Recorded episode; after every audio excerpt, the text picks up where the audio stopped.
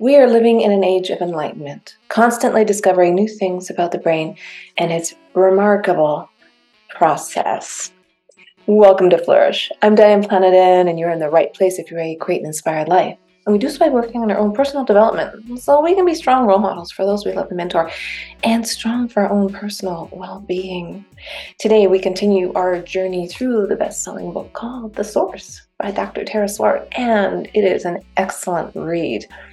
And it's important to understand the superpower that is within all of us because it's fascinating. The reason we have a choice is because we have this superpower. She says, the prefrontal cortex is vital for impulse control and predicting and planning for the future. That's what makes us humans different from animals. All our thoughts are emergent from the chemical and electrical signals that pass across synaptic gaps between our neurons. The more connections we make, the more we're able to unlock the source. And you do that by building pathways. And as pathways become stronger and more established over time, and with repetition, these become the habits and behavior patterns that we may or may not be consciously aware of. Neuroplasticity means we can disrupt and refine these patterns well into adulthood. Disrupt the patterns.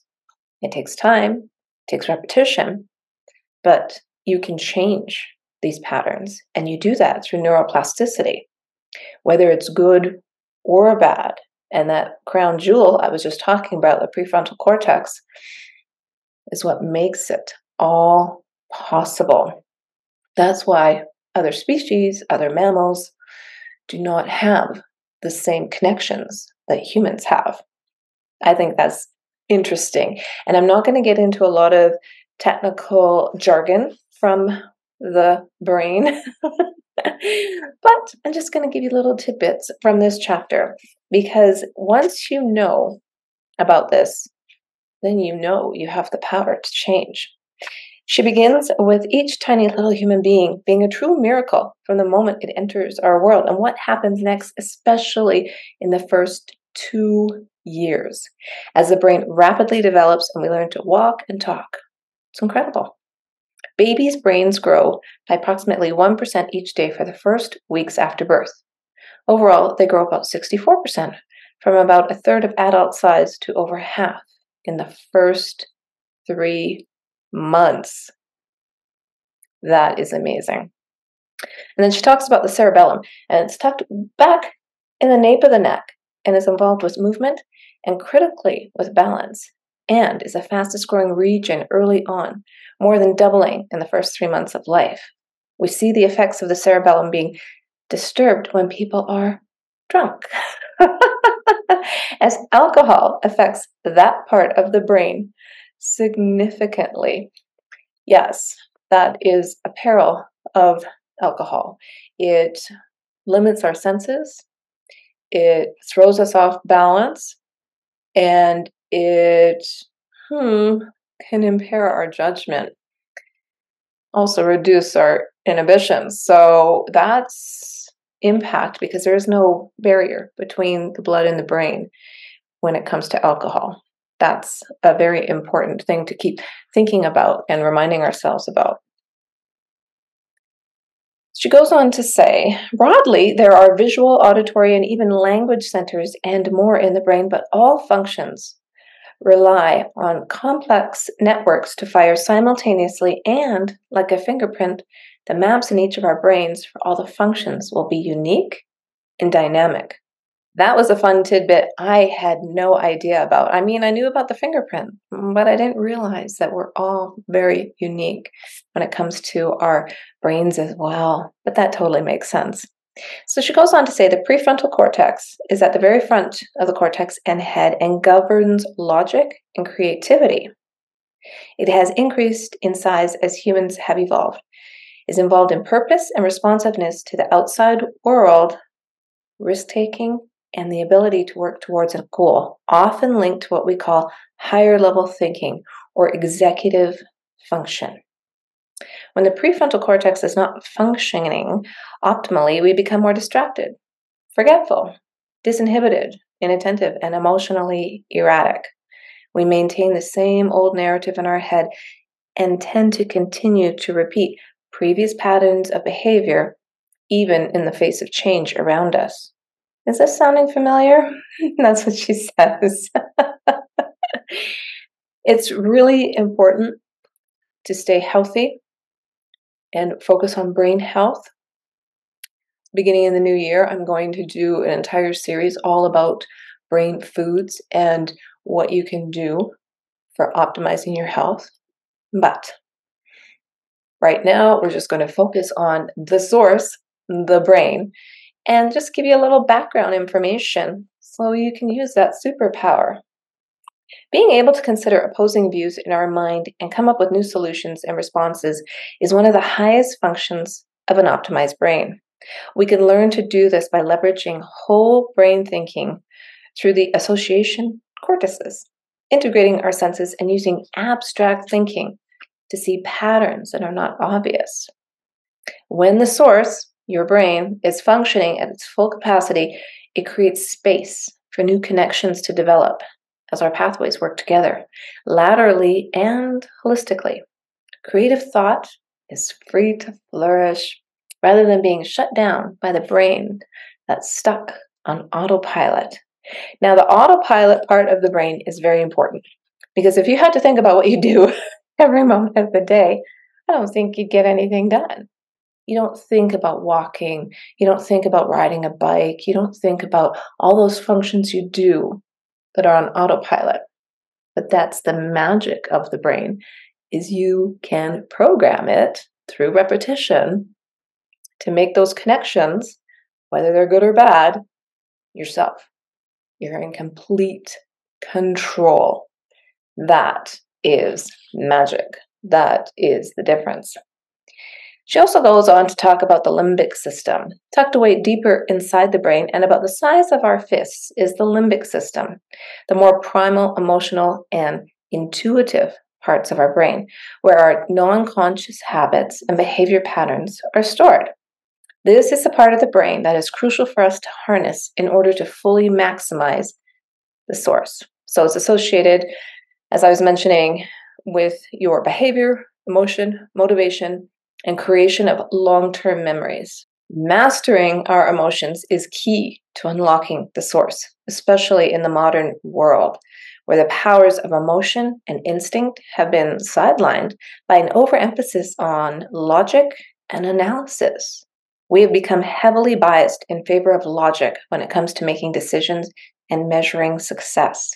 This is often at the expense of our deepest wants and needs. Mastering our emotions is key to unlocking the source.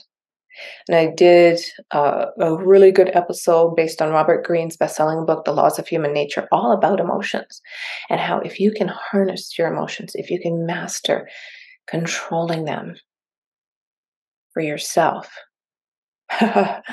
you will unlock that superpower this particular chapter does go into a lot of science about brain chemistry, etc., but I'm just going to give you a few little tidbits. We're not going to get into the lingo here. She talks about the neurotransmitters and our hmm, moods, emotions, and drives are absolutely correlated. We can take back the power to moderate our very physiology through how we think and look after our bodies rather than remaining at the mercy of the levels, supply, quality, and flow of the various chemicals. The source will help us to learn how to think abundantly, smile until we're happy, exercise to improve mood, learn to delay gratification, and meditate to allay anxiety. The key to maximizing the source is to allow each of the neurotransmitter pathways of the brain to fire up while maintaining a level of balance and counterbalance between them. Where do you start? How do you do this? Well, she talks about self care. You can do this literally based on how well you take care of yourself. She says the source needs our help to maintain its focus and maximize its efficiency.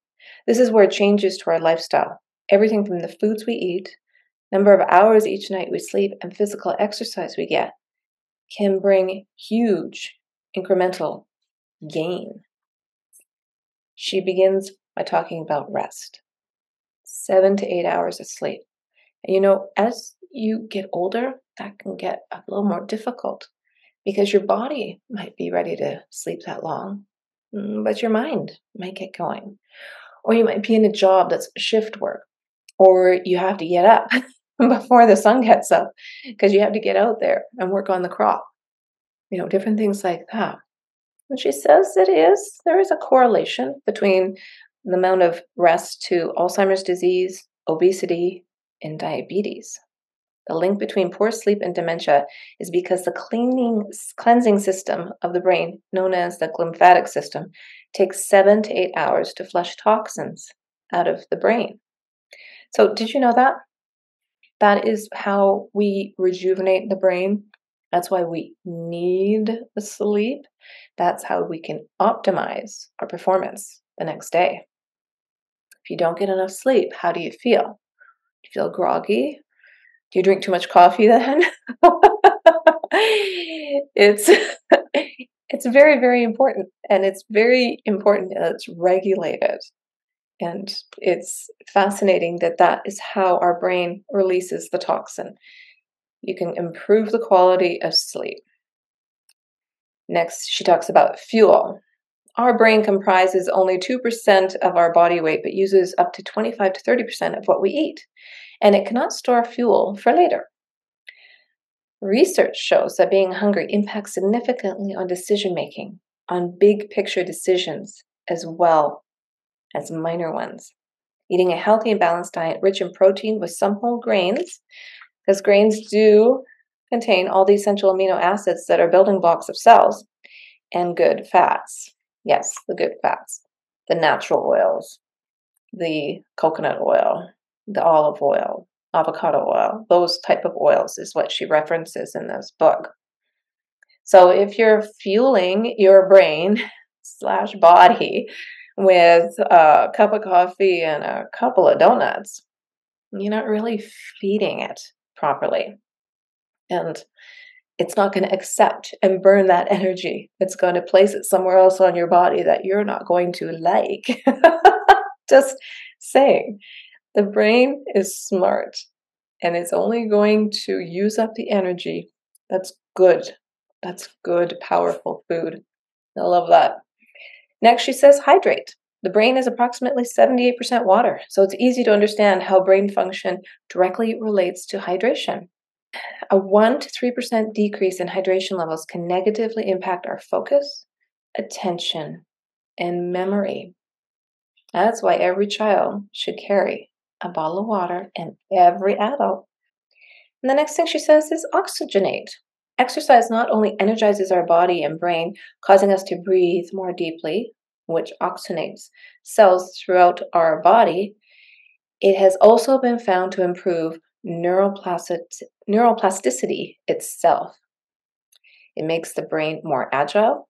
Those who exercise have better, higher brain functions like emotional regulation and flexible thinking, and are better able to quickly switch between tasks. I like that. Start the day. If you're going to school, walking to school, work, any type of physical activity that you can just sneak in there every day, five minutes, an hour, depending on your schedule. It makes such a big difference. And I actually noticed that last year when the kids uh, were going to school after the bell would ring, the teachers would have them all walk around the block a couple of times. Why not? And actually, by walking around the block, you keep them more focused on the pathway versus just going outside and playing. You actually physically have to walk. Oxygenate the brain, get that superpower, everything it needs. She goes on to say there was a study about the protein in our brain called BDNF, that means brain derived neurotrophic factor, which has a direct correlation between exercising and not exercising, how you feel. If you're depressed, maybe you're not getting enough of that into your brain. In this study, the adults who performed a session of high intensity exercise experienced higher BDNF levels and improvements in cognitive function. But what about how you feel while you're doing it? Mm, believe it or not, when we do exercise that we enjoy, we release more BDNF than we do when it feels like a chore. And that goes for a lot of things you do, right? Intention appears to be important in brain activity. Wanting to do something characteristic of an optimistic, abundant attitude makes it more makes it more beneficial. So whatever that is for you, what do you enjoy doing? What's not going to be a chore? I'm just going to give you for instance. Think about it.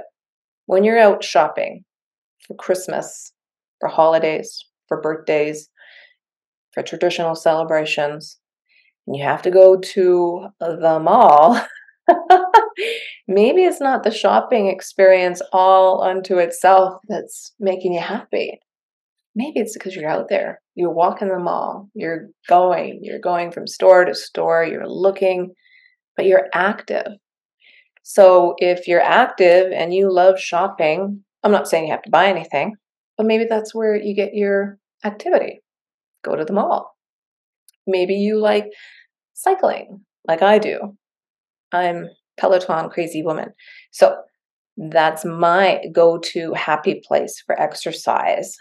Some people like running, the treadmill. Even if you just want to walk the dog, you're going to have a happier brain and as a result be more powerful because of it. And that's why this book was my choice as the game changer for the end of the year to set yourself up for success come the new year. Once all the holiday partying, etc., is done and January 1 hits, and you're like, oh, I think I ate too many donuts and that wasn't good for my brain. this is the groundwork that's going to set you on the right path. And finally, she talks about clean your environment. Is your home calm and happy? Is it somewhere you can think clearly? Is my workspace somewhere I can be creative and focused? A home environment that offers a pleasant sensory experience is one that will help you feel calm and secure, a space to recover from stresses and worry. Although factors such as these are not as significant to our well being as the amount of sleep we get, they will still impact on our energy, motivation, and self image. Ensuring that you minimize clutter will help you feel in control. And the more organized you can feel, the more you surround yourself with beauty, the more you get up, turn around, make your bed. First thing of the day, look what you've accomplished. You've already accomplished something. And you've heard this in many, many, many motivational speeches. You begin the day with a win, the rest of your day is going to look amazing. So now that you have identified areas for improvement, hmm, pick something on that list, right? Turn to the back of your journal or your to do list, everything you want to change from now on. You're doing everything you can to support your brain in sleeping, eating well, drinking enough water, exercising regularly, and cleaning up your environment. The more respect we afford to our brain and body by prioritizing sleep, nutritious meals, and drinking plenty of water, strengthening our mind and body with exercise and mindfulness, more positive energy we will have, and the easier it will be to be in balance with ourselves. Your body is your temple, your brain runs your body. so you have to feed it very well. Keep hydrated. Get moving, even if it just means going to the mall. Taking care of your brain will bring the brain, body, mind, spirit, intentions, intuition all, all, all into balance. You'll live in alignment and you will live a more inspired life. Well, if you like the show, share it with somebody you know, and hey, hit that subscribe button. You don't want to miss the next chapter. I'll see you then.